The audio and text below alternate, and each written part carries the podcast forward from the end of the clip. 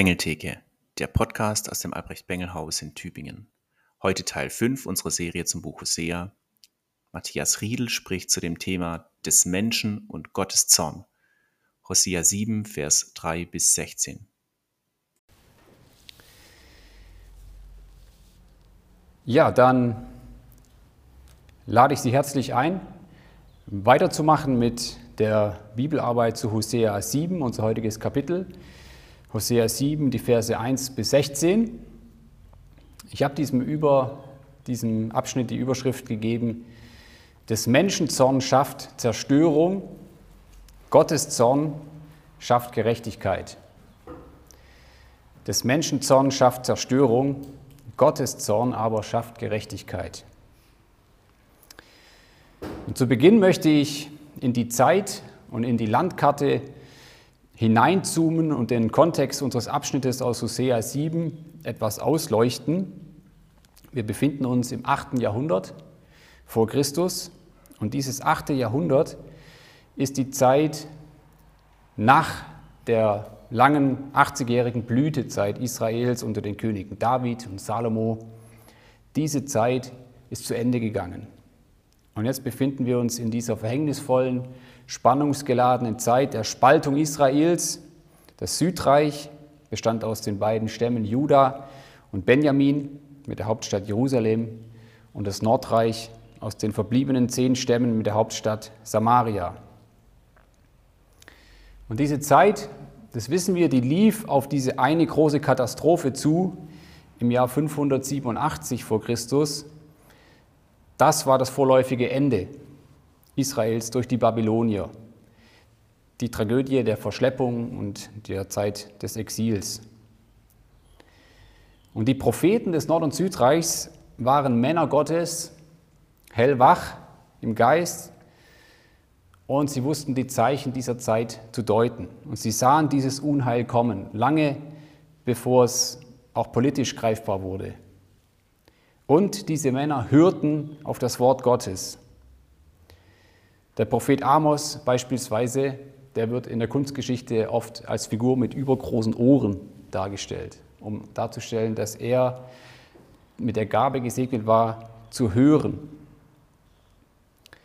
Und dann waren diese Propheten keine schlichten Vorhersager wie Orakel, sondern sie waren eher Hervorsager, die die Wahrheit Gottes hervorbrachten, ans Licht brachten, die sie hervorsagten und sie scheuten nicht den Konflikt mit dem Zeitgeist und auch nicht den Konflikt mit den Mächtigen ihrer Zeit.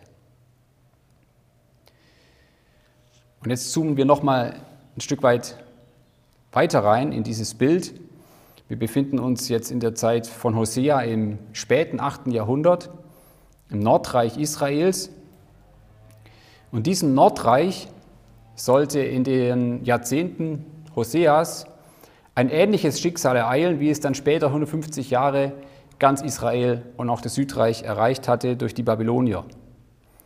Das Nordreich zur Zeit Hosea war von den Assyrern bedroht. Und die Assyrer, das wissen wir, waren berüchtigt für ihre militärische Expansion, für ihre Brutalität auch in der Kriegsführung. Sie besiedelten die mittleren und nördlichen Gebiete Mesopotamiens, also dem heutigen Irak und Teilen der Türkei. Die Hauptstadt war Assur. Der Name wird uns nachher begegnen im Text, was zugleich auch der Name des Hauptgottes der Assyrer war, Assur. Hosea gilt als einer der ganz frühen Gerichtspropheten, als einer, der das Gericht Gottes zu verkünden hatte. Er tritt kurz nach Amos auf. Mit Amos verbindet ihn ohnehin vieles, unter anderem auch das, dass beide zu den Schriftpropheten gezählt werden. Das heißt, dass sie selbst oder Anhänger von ihnen erste Teile ihrer Bücher selbst verschriftlicht haben. Die Zeit Hoseas war, wie vorhin schon angedeutet, eine Zeit des Abfalls, des zunächst inneren Abfalls, eine Abwendung vom Glauben Israels, eine Hinwendung zu den kanaanitischen Religionen, zu Baal auch eine Zeit des Sittenverfalls, der Rechtlosigkeit, der Ausbeutung und dann einige Jahre später auch eine Zeit des äußerlichen wirtschaftlichen, politischen Verfalls.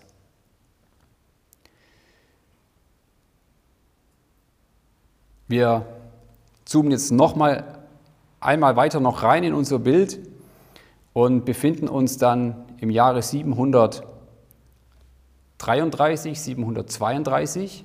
Unser Text in Hosea 7 reflektiert sehr wahrscheinlich diese Jahre, diese beiden Jahre. Es ist nicht ganz sicher auszumachen, weil Sie feststellen werden, dieser Text verzichtet ganz auf historische Angaben, aber über Rückschlüsse kann man vermuten, dass es um diese beiden Jahre ging. Diese beiden Jahre waren geprägt von dem sogenannten syrisch-ephraimitischen Krieg. Die Assyrer waren also schon im, im Vormarsch über das nördliche Jordantal, bedrängten sie das Nordreich und die Könige des Nordreichs hatten zu dieser Zeit eigentlich immer nur zwei Optionen.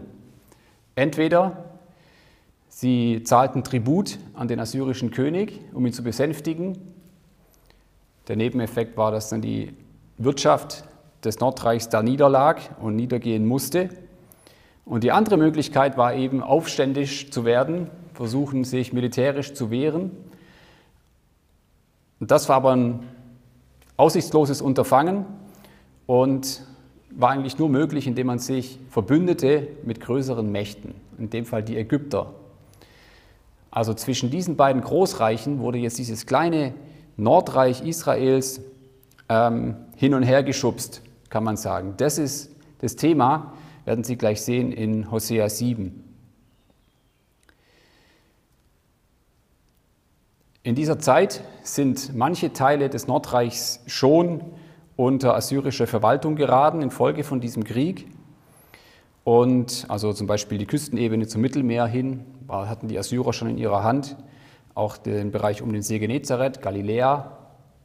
Und das Nordreich war eigentlich zusammengeschrumpft auf ein kleines Gebiet im, Hoch, Gebirge, im Hochland. Und dieses kleine Rumpf Nordisrael nennt Hosea Ephraim. Das ist auch ähm, das Wort, mit dem er Israel hier anspricht in unserem Abschnitt. Also, in diese Situation hinein des zerbrechenden Nordreiches, in die Situation der Gottvergessenheit, der politischen Krise, redet jetzt der Prophet Hosea. Und er redet über die zerstrittenen Königshäuser, er redet über die politischen Opportunisten, über die Aufrührer und auch über die Klasse der Priester, die in dieser Zeit oftmals gekuscht haben und gute Miene zum bösen Spiel gemacht haben. Und ihnen allen kündigt der Hosea jetzt das Gericht Gottes an. Ich habe diesen Abschnitt, diese 16 Verse in drei Teile aufgeteilt und lese Ihnen jetzt den ersten Teil, die Verse 1 und 2. Wenn ich Israel heile, wird aufgedeckt Ephraims Schuld und die Bosheit Samarias, wie sie Lug und Trug treiben und die Diebe einsteigen und die Räuber auf der Straße plündern. Aber sie sehen nicht ein, dass ich all ihrer Bosheit gedenke Jetzt haben sie ihre Taten, haben ihre Taten sie eingekreist. Vor meinem Angesicht sind sie geschehen. Wenn ich Israel heile, so beginnt Hosea die Gerichtsankündigung. Das hat mich sehr beschäftigt in der Vorbereitung. Gott richtet, um zu heilen. Das ist das Ziel und die Richtung dieses Gerichts. Nicht die Zerstörung und die Bestrafung, sondern die Heilung steht am Ende. Und wenn Gott in seiner Güte anfängt zu wirken, einzugreifen in die Geschichte Israels, dann zeigt sich erst der ganze Umfang der Schuld. Erst im Lichte von Gottes Wahrheit erscheinen die Schatten der menschlichen Schuld umso dunkler. Das ist das, was Hosea hier sagt. Gott heilt, indem er die Schuld erstmal aufdeckt, schonungslos aufdeckt, dass sie allen vor Augen steht. Ich erkenne darin auch die Bewegung, die wir bei Jesus beobachten können. Jesus entspricht ganz diesem Wesenszug. Er deckt die Schuld auf, aber nicht um zu beschämen, um bloßzustellen, sondern um zu versöhnen, um zu vergeben und um zu heilen. Und Jesus sagt, die Gesunden bedürfen des Arztes nicht, sondern die Kranken. Und der Vers 2 betont, Gott gedenkt aller Bosheit, aller Bosheit. Auch das ist für mich ein, ein tröstlicher Gedanke, dass Gott keine Bosheit in dieser Welt übersieht. Kein Leiden, kein ungesühntes Unrecht. Und was geschieht nicht alles Tag für Tag, Nacht für Nacht an Schrecklichkeiten in dieser Welt, von denen wir in aller Regel gar nichts mitkriegen und es nur erahnen können. Gott aber sieht es und er vergisst es nicht. Er sieht alle Bosheit. Und deshalb ist das Gericht, das Hosea ankündigt, das Gericht Gottes, ein gutes Gericht. Ein Gericht, das letztlich Gerechtigkeit aufrichten wird. Die Machthaber des Nordreiches aber wollen das nicht wahrhaben. Sie hofften, dass sie unentdeckt blieben mit ihren dunklen Machenschaften. Aber Hosea sagt in diesem Abschnitt, ihre Taten haben sie eingekreist, ihre eigenen Taten haben sie umstellt. Das kann man sich wörtlich vorstellen, wie einer in die Ecke getrieben ist und es keinen Ausweg mehr gibt. Und es sind hier die eigenen Taten, die eigene Schuld, die jetzt die Menschen gefangen halten. Und mit diesem Bild macht Hosea auf eins aufmerksam. Schuld bleibt Schuld.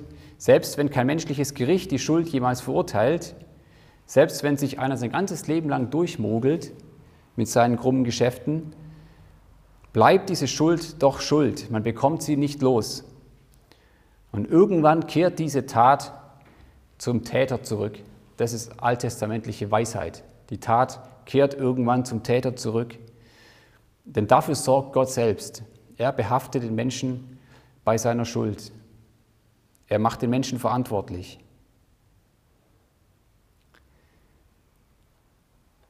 Wir kommen zum zweiten Abschnitt, Hosea 7, die Verse 3 bis 10. Sie erfreuen den König mit ihrer Bosheit und Obere mit ihren Lügen. Sie sind allesamt Ehebrecher, glühend wie ein Backofen, dessen Feuer der Bäcker nicht mehr schürt, wenn er den Teig knetet und ihn durchsäuern und aufgehen lässt. Am Tag unseres Königs machten sie die Oberen trunken, dass sie glühten vom Wein, seine Gewalt packte sie, packte die Übermütigen. Ja, sie traten heran, heiß wie ein Backofen, ihr Herz voll Arglist. Ihr Grimm schläft die ganze Nacht, aber am Morgen brennt er lichterloh. Allesamt sind sie erhitzt wie ein Backofen. Sie fressen ihre Richter, alle ihre Könige sind gefallen. Unter ihnen ist keiner, der zu mir ruft. Ephraim wird unter die Völker vermengt. Ephraim ist wie ein Brotfladen, den niemand umwendet. Fremde fressen seine Kraft, doch er selber merkt es nicht. Seine Haare sind schon grau geworden, doch er selber merkt es nicht. Sein Stolz zeugt gegen Israel, dennoch bekehrten sie sich nicht zum Herrn, ihrem Gott, fragten auch trotz alledem nicht nach ihm. Ein Bild dominiert diesen Abschnitt, das Bild vom glühenden Backofen. Das Brotbacken gehörte im alten Israel zu den täglichen Arbeiten. Täglich wurde frisches Brot gebacken. Es war eine Familienaufgabe. Die Männer und die Kinder waren dafür zuständig, dass Brennholz da ist und dass die Glut glüht. Und so backten die Frauen Tag für Tag diese runden Fladenbrote. Das Bild entstammte also dem Alltag der Menschen. Sie konnten damit viel anfangen. Sie haben es auf Anhieb verstanden. In Jerusalem haben Archäologen eine Bäckergasse gefunden, was darauf hindeutet, dass es damals auch schon etabliertes Bäckerhandwerk gab. Aber dennoch ist davon auszugehen, dass das Backen eigentlich eine Familienangelegenheit war. Jeder hatte einen Backofen im Garten. Alle wussten also, wie diese Backöfen funktionieren und viele haben sich bestimmt auch schon mal an ihnen die Finger verbrannt und wussten, wie heiß die Glut tatsächlich wird. Und deswegen greift Hosea dieses Bild vom Backofen auf. Und es wird hier in diesem Abschnitt zu einem Bild für menschliches Machtstreben, für menschliche gottlose Zerstörungswut, für menschlichen Zorn, für glühenden Zorn, der das eigene sucht. Sie sind allesamt Ehebrecher, glühend wie ein Backofen. Der Ehebruch, das wissen Sie aus den vorigen Kapiteln des Hosea-Buches, ist das große Sinnbild für den Bundesbruch, für den Abfall von Gott, weil Hosea das Verhältnis Gottes zu seinem Volk als Liebesbeziehung beschreibt, als eine Ehe, die durch Untreue zerstört wird. Deswegen hier ähm, diese Anschuldigung, sie sind allesamt Ehebrecher, das heißt, sie sind allesamt von Yahweh abgefallen. Und unser Text lässt uns jetzt auch erahnen, welche konkreten Situationen Hosea vor Augen hatte. Vers 5, am Tag unseres Königs machten sie die Oberen trunken. Wir wissen aus der Geschichte, dass nach einem solchen Gelage, nach so einer, ähm, nach so einer Orgie, der König Ela, einer der sechs Könige, die in der Zeit Hoseas an der Macht waren, ermordet wurde. Und sehr wahrscheinlich deutet hier Hosea an, dass diese Festivitäten dazu genutzt wurden, diesen Tyrannenmord zu begehen. Überhaupt, die Zeit Hoseas war von ständigen Machtwechseln geprägt. In den 25 Jahren gab es sechsmal einen Umsturz, gab sechs neue Könige, vier von denen kamen jeweils durch den Mord am vorhergehenden an die Macht. Und das war also diese umstürzerische Zeit. Und so begreifen wir vielleicht, was Hosea hier anprangert, welche Zerstörungswut, welches Machtstreben hier ähm, gewütet hat. So klingt es auch durch in Vers 7. Allesamt sind sie erhitzt wie ein Backofen, sie fressen ihre Richter, alle ihre Könige sind gefallen. Der Richter steht hier auch für den König, weil der Richter im alten Israel die Funktion des höchsten Richters hatte. Er sollte für, für Recht und Ordnung sorgen.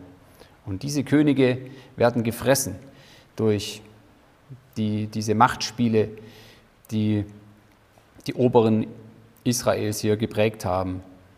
Unter ihnen ist keiner, der zu mir ruft. Das ist die pauschale Verurteilung. Keiner ist da, der zu mir ruft. Und das ist der Kern des Verfalls. Die Machthaber hören nicht mehr auf Gott. Sie vergessen seinen Willen.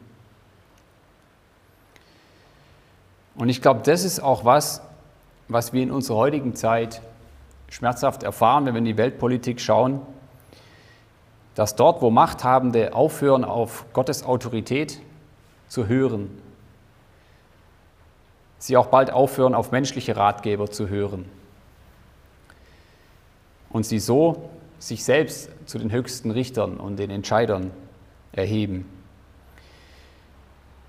Sie lassen sich dann nur noch von solchen umgarnen, die sie selbst stützen, die ihre, ihren eigenen Einfluss nur vergrößern wollen, indem sie sich hinter den Machtpolitiker stellen. Und so werden Politiker zu Autokraten.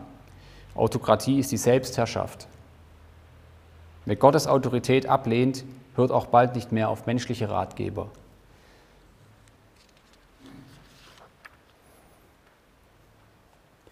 Vers 6 ist dann dieser Bezug zu Tag und Nacht. Ihr Grimm schläft die ganze Nacht, aber am Morgen brennt er lichterloh. Ich glaube, dass in dieser Beschreibung eine ganz grundsätzliche menschliche Erfahrung steckt. Der Volksmund sagt ja manchmal, hilft es einfach eine Nacht drüber zu schlafen, dann verfliegt der Ärger schon. Ich glaube, das ist auch immer wieder mal so. Aber es kann auch anders gehen. Es kann auch so gehen, dass die bösen Gedanken, die abends im Herzen, im Herzen sind, sich über Nacht umso tiefer hineinfressen können und sich verfestigen können und ein Herz gefangen nehmen können, wie so ein Schwelbrand, der langsam vor sich hin glüht.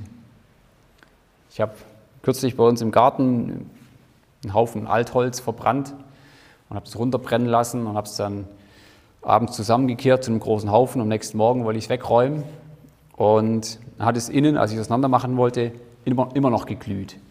Da habe ich gesehen, wie so ein Feuer ähm, Ausdauer haben kann, wenn man es dicht zusammenschiebt, glüht es die ganze Nacht hindurch. Und ich glaube, das ähm, ist das, was Hosea hier sagen möchte, dass wenn ein Mensch mit unversöhntem Herzen sich schlafen legt, dass es dann sein kann, dass die Bosheit Fuß fasst und dass sie sich festfrisst.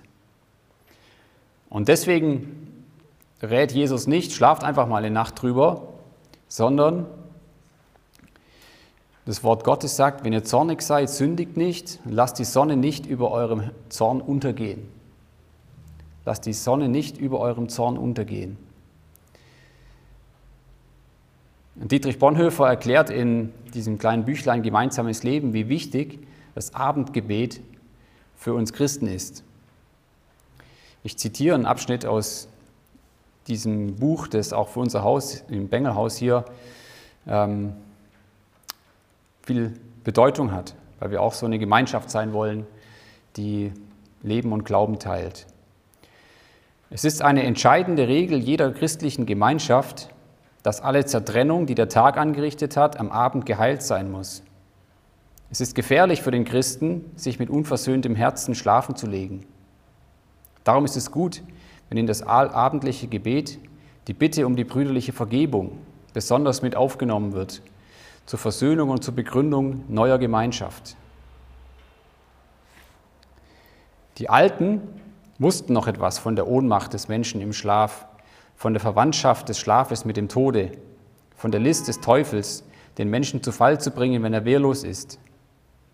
Darum das altkirchliche Gebet, Gott wolle, wenn unsere Augen schlafen, doch unser Herz wach sein lassen zu ihm. Es ist das Gebet darum, dass Gott bei uns und in uns wohnen wolle, auch wenn wir nichts spüren und wissen, dass er unser Herz rein und heilig halten wolle vor allen Sorgen und Anfechtungen der Nacht.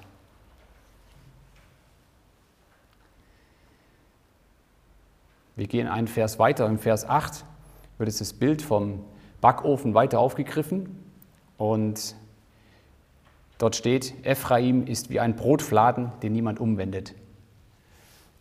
Das ist was, äh, was sich die Menschen sehr gut vorstellen konnten, denn die antiken Backöfen hatten ja keine Umluftfunktion, wo die Hitze von allen Seiten kam, sondern die haben auf, auf heißen Platten gebacken. Entweder auf einer heißen Steinplatte oder Metallplatte oder sie haben den Teig an die ähm, Wände des, des Ofens geklebt. Es gab auch diese Platten aus Ton, ganz verschiedener Art haben wir da gefunden.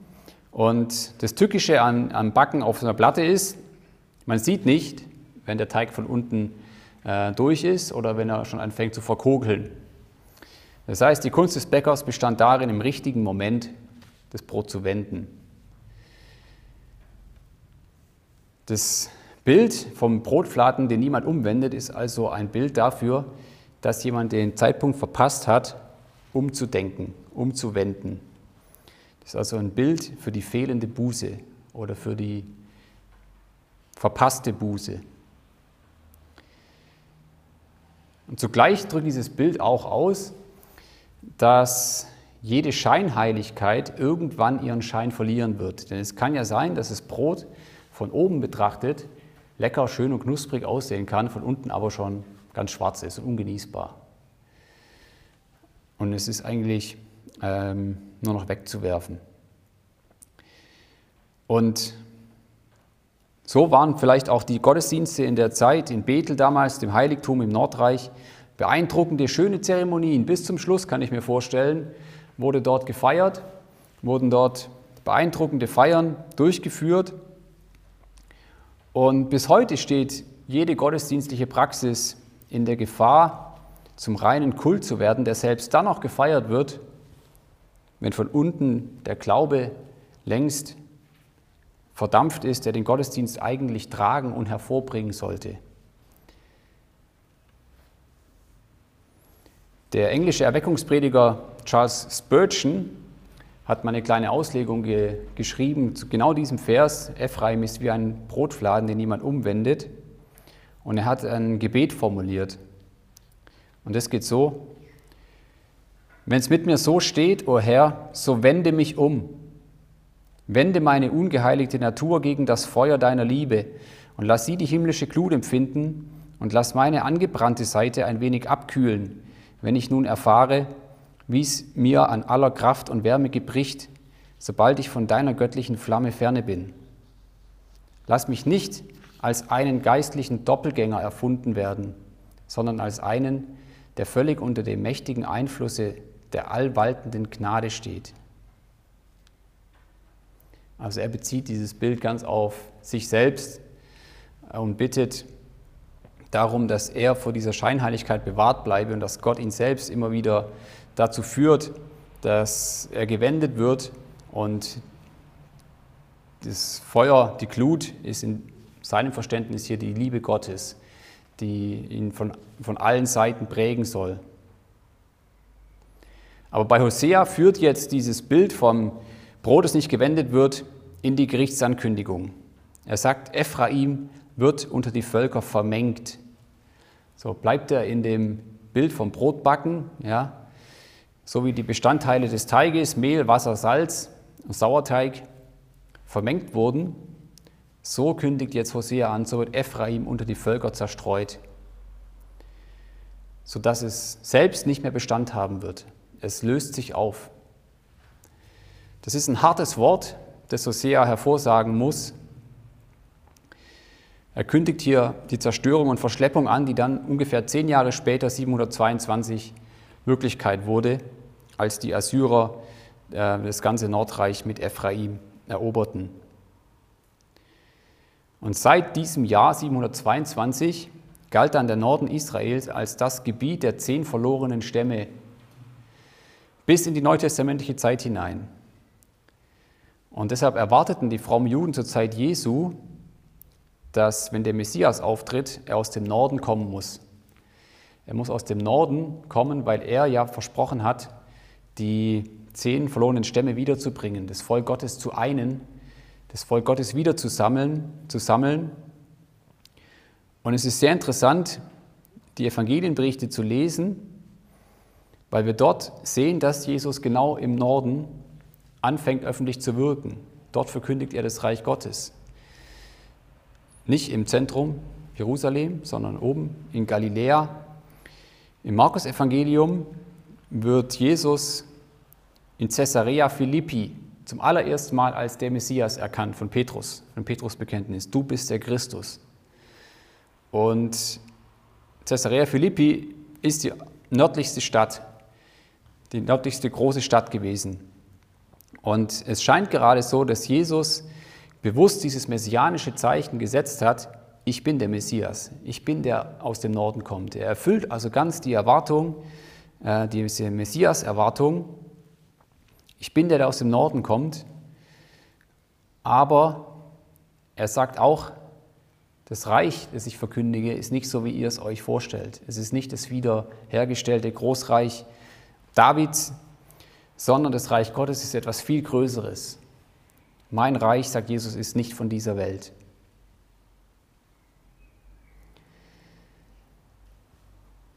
Kleiner Ausblick ins Neue Testament. Wir gehen aber jetzt nochmal zurück. Vers 9. Fremde fressen seine Kraft, doch er selber merkt es nicht. So schließt dieser zweite Abschnitt. Fremde fressen seine Kraft. Ich hatte es vorhin angedeutet ähm, diese Tributzahlungen an die Assyrer, die waren teuer, die waren sehr, sehr teuer. Und die militärische Unterstützung der Ägypter, die war auch teuer. Fremde fressen Israels Wohlstand auf. Das steckt hinter diesem Bild. Und auch das ist was, was wir in unseren Tagen erfahren, auch vielleicht nicht so drastisch, aber doch spürbar am eigenen Geldbeutel. Auch im Bereich der Weltpolitik ist es bis heute teuer, die falschen Freunde zu haben, die falschen Abhängigkeiten zu haben. Hosea meint aber, meine ich, nicht nur diese äußere politische Dimension der Abhängigkeit, sondern wirklich teuer ist der Verlust des inneren Reichtums. Wirklich teuer ist der Verlust des Glaubens an den Gott der Väter, den Gott Abrahams, Isaaks und Jakobs, den Gott Davids und Salomos, das ist der wirklich teure Verlust. Und vielleicht spürten die Menschen zur Zeit Hoseas noch gar nicht die innere Lehre, die sich dann später breit gemacht hat, als es zu Ende ging mit ihrem, mit ihrem Nordreich. Vielleicht fühlten sich diese neuen Religionen Kanaans, Baal oder auch Assur als der neue mächtige Gott, vielleicht fühlten die sich gut an, modern, ähm, zukunftsfähig.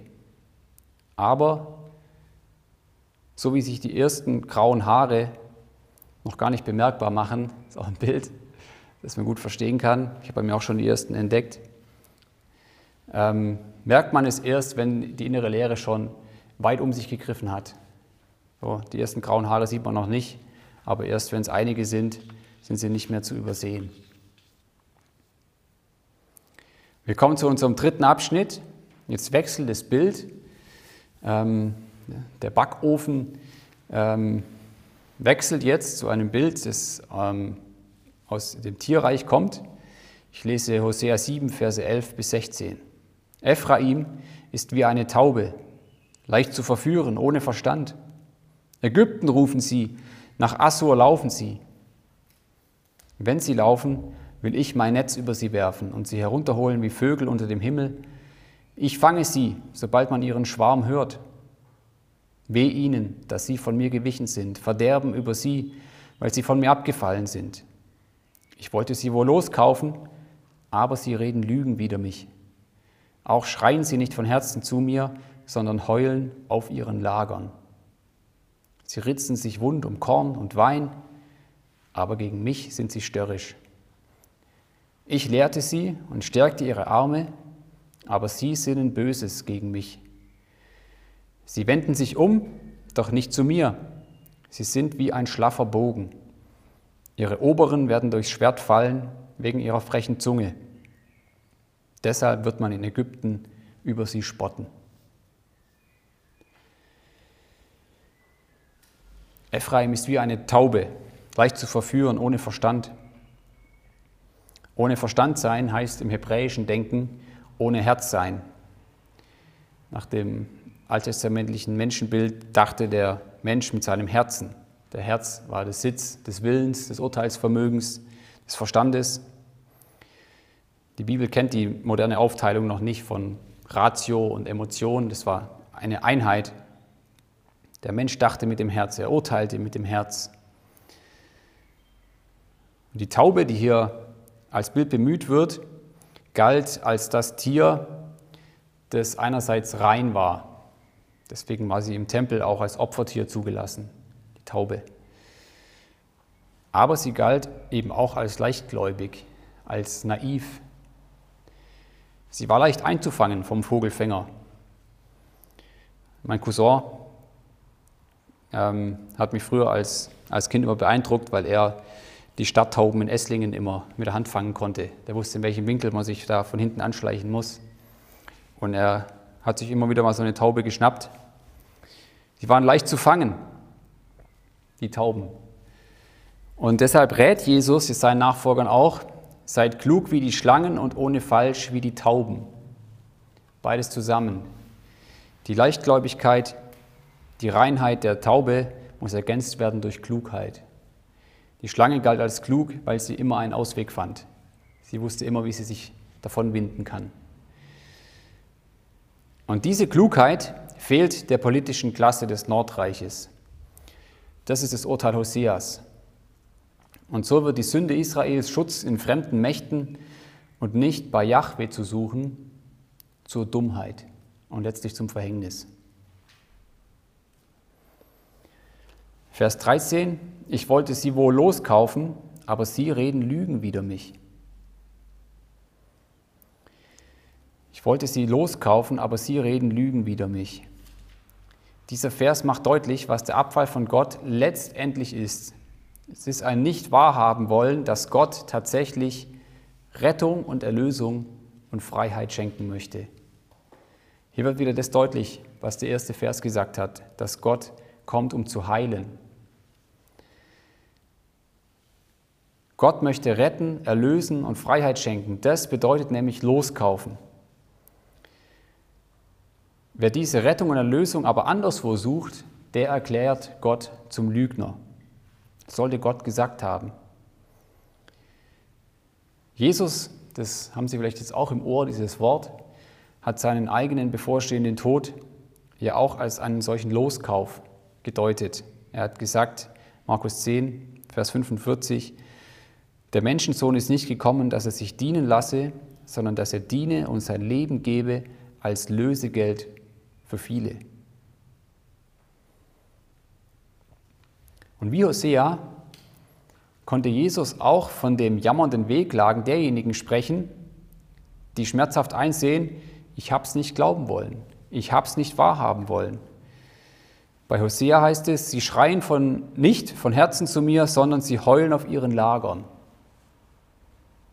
Das Schreien, das von Herzen kommt, das hätte Gott gerne gehört. Aber das Jammern auf dem Lager ist ein selbstmitleidiges Bejammern, eines, das ganz bei sich bleibt, das sich nicht an Gott wendet, das nur die eigene Not im Blick hat. Und dieses Gejammer spricht Jesus auch an, wenn er über diejenigen spricht, die es nicht wahrhaben wollen, die es nicht glauben wollen, dass Gott Freiheit, Versöhnung und Erlösung schenken möchte. Jesus sagt, da wird sein Heulen und Zähneklappern.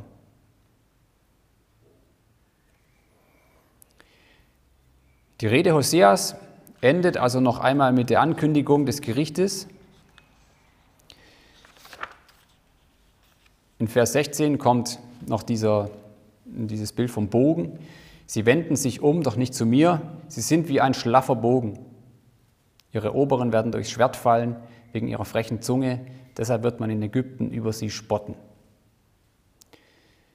Hosea sagt, diese Bündnispolitik, die in diesen Jahrzehnten gefahren wurde, die endet im Desaster.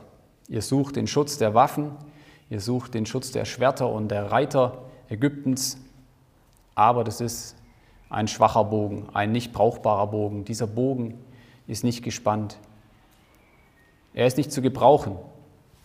Nicht deswegen, weil diese Schwerter und Reiter nicht militärische äh, Macht hätten, sondern deswegen, weil Waffengewalt Israel nicht retten wird, sondern umbringen. Auch das greift Jesus auf, wenn er über die Waffen redet. Wer zum Schwert greift, wird durch das Schwert umkommen. Umdenken, Buße beginnt immer im Herzen und nicht in der Suche nach den stärkeren Waffen. Ägypten lacht sich ins Fäustchen, deshalb wird man in Ägypten über sie spotten. So endet unser Bibeltext, unser Abschnitt. Am Ende stehen also keine schönen Aussichten. Am Ende dieses Abschnittes steht Gottes Gericht und der Zorn Gottes. Und ich weiß, und es geht mir auch so als Bibelleser, dass man sich immer wieder schwer tut mit diesem Bild von Gott, der, der zürnt, der das Gericht ankündigt, weil wir dann vor der Aufgabe stehen, wie kriegen wir das zusammen mit dem Bild des Neuen Testaments, von dem Bild, das Jesus uns ins Herzen geprägt hat, von Jesus, der Gott als seinen Vater an, ansprechen kann, wie wir es im Gebet auch tun. Aber stellen wir uns für einen Moment vor, Gott würde am Ende der Zeit kein Gericht halten. Er würde all die Königsmorde zu dieser Zeit tolerieren, all die Anbiederung an die Fremdreligionen, Stellen wir uns vor, auf die Geschichte dieser Welt bezogen, Gott würde all die Völkermorde und Konzentrationslager und all die Scheußlichkeiten, die passiert sind, er würde sie alle letztlich so stehen lassen. Wäre das noch der liebende Vater, bei dem ich gern zu Hause sein will? Ein solcher Gott, müssten wir eigentlich sagen, der ist ja überhaupt nicht mehr lieb. Ein solcher Gott wäre ein zynischer Gott der letztlich sagt, ist alles okay so gewesen, wir lassen so, wie es ist. Und ich möchte deswegen zum Abschluss noch einige Sätze sagen zum Umgang mit der Rede vom Zorn Gottes. Ich wurde mal in einer Prüfung gefragt, in welchem Buch der Bibel redet ähm, der Autor eigentlich am ausführlichsten vom Zorn Gottes. Wo ist das Hauptthema der Zorn Gottes. Und ich bin natürlich, wie Sie jetzt auch, in Gedanken gegangen und habe gedacht, es muss einer dieser Propheten, Hosea, Amos, einer von denen gewesen sein. Ist aber nicht so, sondern von der Wortzahl, schlicht von der Wortzahl am häufigsten ist, ist der Römerbrief, Kapitel 1 und 2. Also das Herzstück des evangelischen Glaubens, der Römerbrief, dort, wo uns Gottes Rechtfertigung erklärt und zugesprochen wird von Paulus, da ist der Zorn Gottes eigentlich das Hauptthema in den ersten beiden Kapiteln. Und dort macht Paulus deutlich, dass der Zorn Gottes eigentlich Teil des Evangeliums ist. Denn der Zorn Gottes führt zum Gericht und das Gericht ist ein gutes Gericht, weil es Gerechtigkeit aufrichtet. Römer 2, Vers 16. Der Zorn Gottes führt zum Gericht an dem Tag, an dem Gott das Verborgene der Menschen durch Jesus Christus richtet, wie es mein Evangelium bezeugt. Gericht und Evangelium gehören zusammen. Und ich möchte jetzt vier kurze Sätze sagen über den Zorn Gottes. Der erste Satz, der Zorn Gottes ist nicht willkürlich, sondern er richtet das Böse. Das ist der Unterschied zum menschlichen Zorn. Der menschliche Zorn kann unberechenbar sein. Der menschliche Zorn kann ausbrechen und Menschen Dinge tun lassen, die sie eigentlich nie tun wollten. Oder Menschen Dinge sagen lassen, die sie eigentlich nie hätten sagen wollen. Dieser Zorn ist wie ein Vulkanausbruch. Und wenn es einmal raus ist, ist es nicht mehr einzufangen. Aber Gottes Zorn ist nicht unkontrolliert. Er hat eine Richtung. Er führt zum guten Gericht, das das Böse richtet. Der zweite Satz, der Zorn Gottes ist Ausdruck seiner leidenschaftlichen Liebe. Der Zorn Gottes ist Ausdruck seiner leidenschaftlichen Liebe. Die hebräische Sprache kennt zehn verschiedene Substantive, für das Wort, das in unseren Bibeln immer als Zorn übersetzt worden ist. Eines der häufigsten bedeutet, wörtlich übersetzt, innere Glut. Gottes Herz glüht. Es ist ein leidenschaftliches Herz. Und dieser, dieser Zorn entspringt dieser Leidenschaft. Martin Luther hat auch einmal, das kennen Sie vielleicht, das Bild vom Backofen bemüht und hat es auf Gott bezogen und den wunderschönen Satz geschrieben, Gott ist ein glühender Backofen voller Liebe, der von der Erde bis an den Himmel reicht. Das ist das Wesen Gottes, ein glühender Backofen voller Liebe. Der dritte Satz lautet, der Zorn Gottes beschreibt nicht sein Wesen, sondern immer einen Grenzfall. Der Zorn Gottes beschreibt nicht das Wesen Gottes, sondern immer einen Grenzfall. Es wird manchmal gesagt, die Liebe Gottes und der Zorn Gottes sind die Kehrseiten derselben Medaille. Ich glaube, dass es nicht so ganz stimmt, dass sie sozusagen ähm, die gleichen Kategorien wären.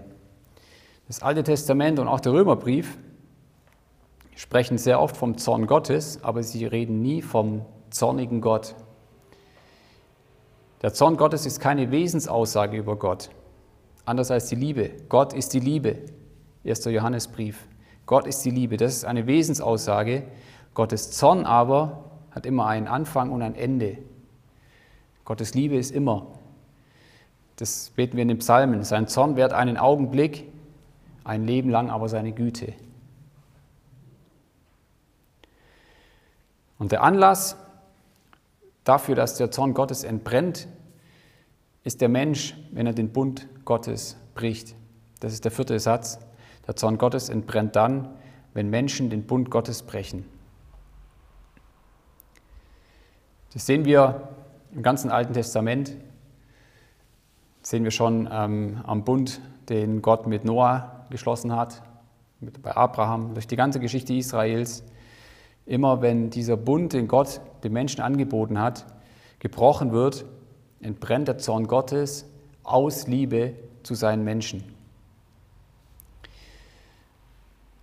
Und so ist es auch bei Hosea. Und so möchte ich jetzt abschließen mit einem Ausblick aus zwei Verse aus dem Kapitel 11, das dann in den nächsten Bibelarbeiten noch ausführlicher thematisiert werden wird. Aber dieses Kapitel 11 enthält diese wunderbaren Verse. Sie sind einzigartig in der ganzen Bibel. Sie lassen uns in Gottes Herz blicken. Hier hören wir von dem Moment, wo sich der Zorn Gottes legt und die Liebe Gottes siegt im Herzen Gottes. Ich lese Hosea 11, Verse 7 bis 9. Mein Volk verharrt in der Abkehr von mir. Sie rufen zu Baal, dem Hohn, doch der richtet sie nicht auf. Wie kann ich dich preisgeben, Ephraim, dich ausliefern, Israel? Mein Herz wendet sich gegen mich. Wörtlich, mein Herz ist in mir umgestürzt. All mein Mitleid ist entbrannt. Ich will nicht tun nach meinem grimmigen Zorn, noch Ephraim wieder verderben. Denn ich bin Gott und nicht ein Mensch, heilig in deiner Mitte. Darum komme ich nicht im Zorn. Amen.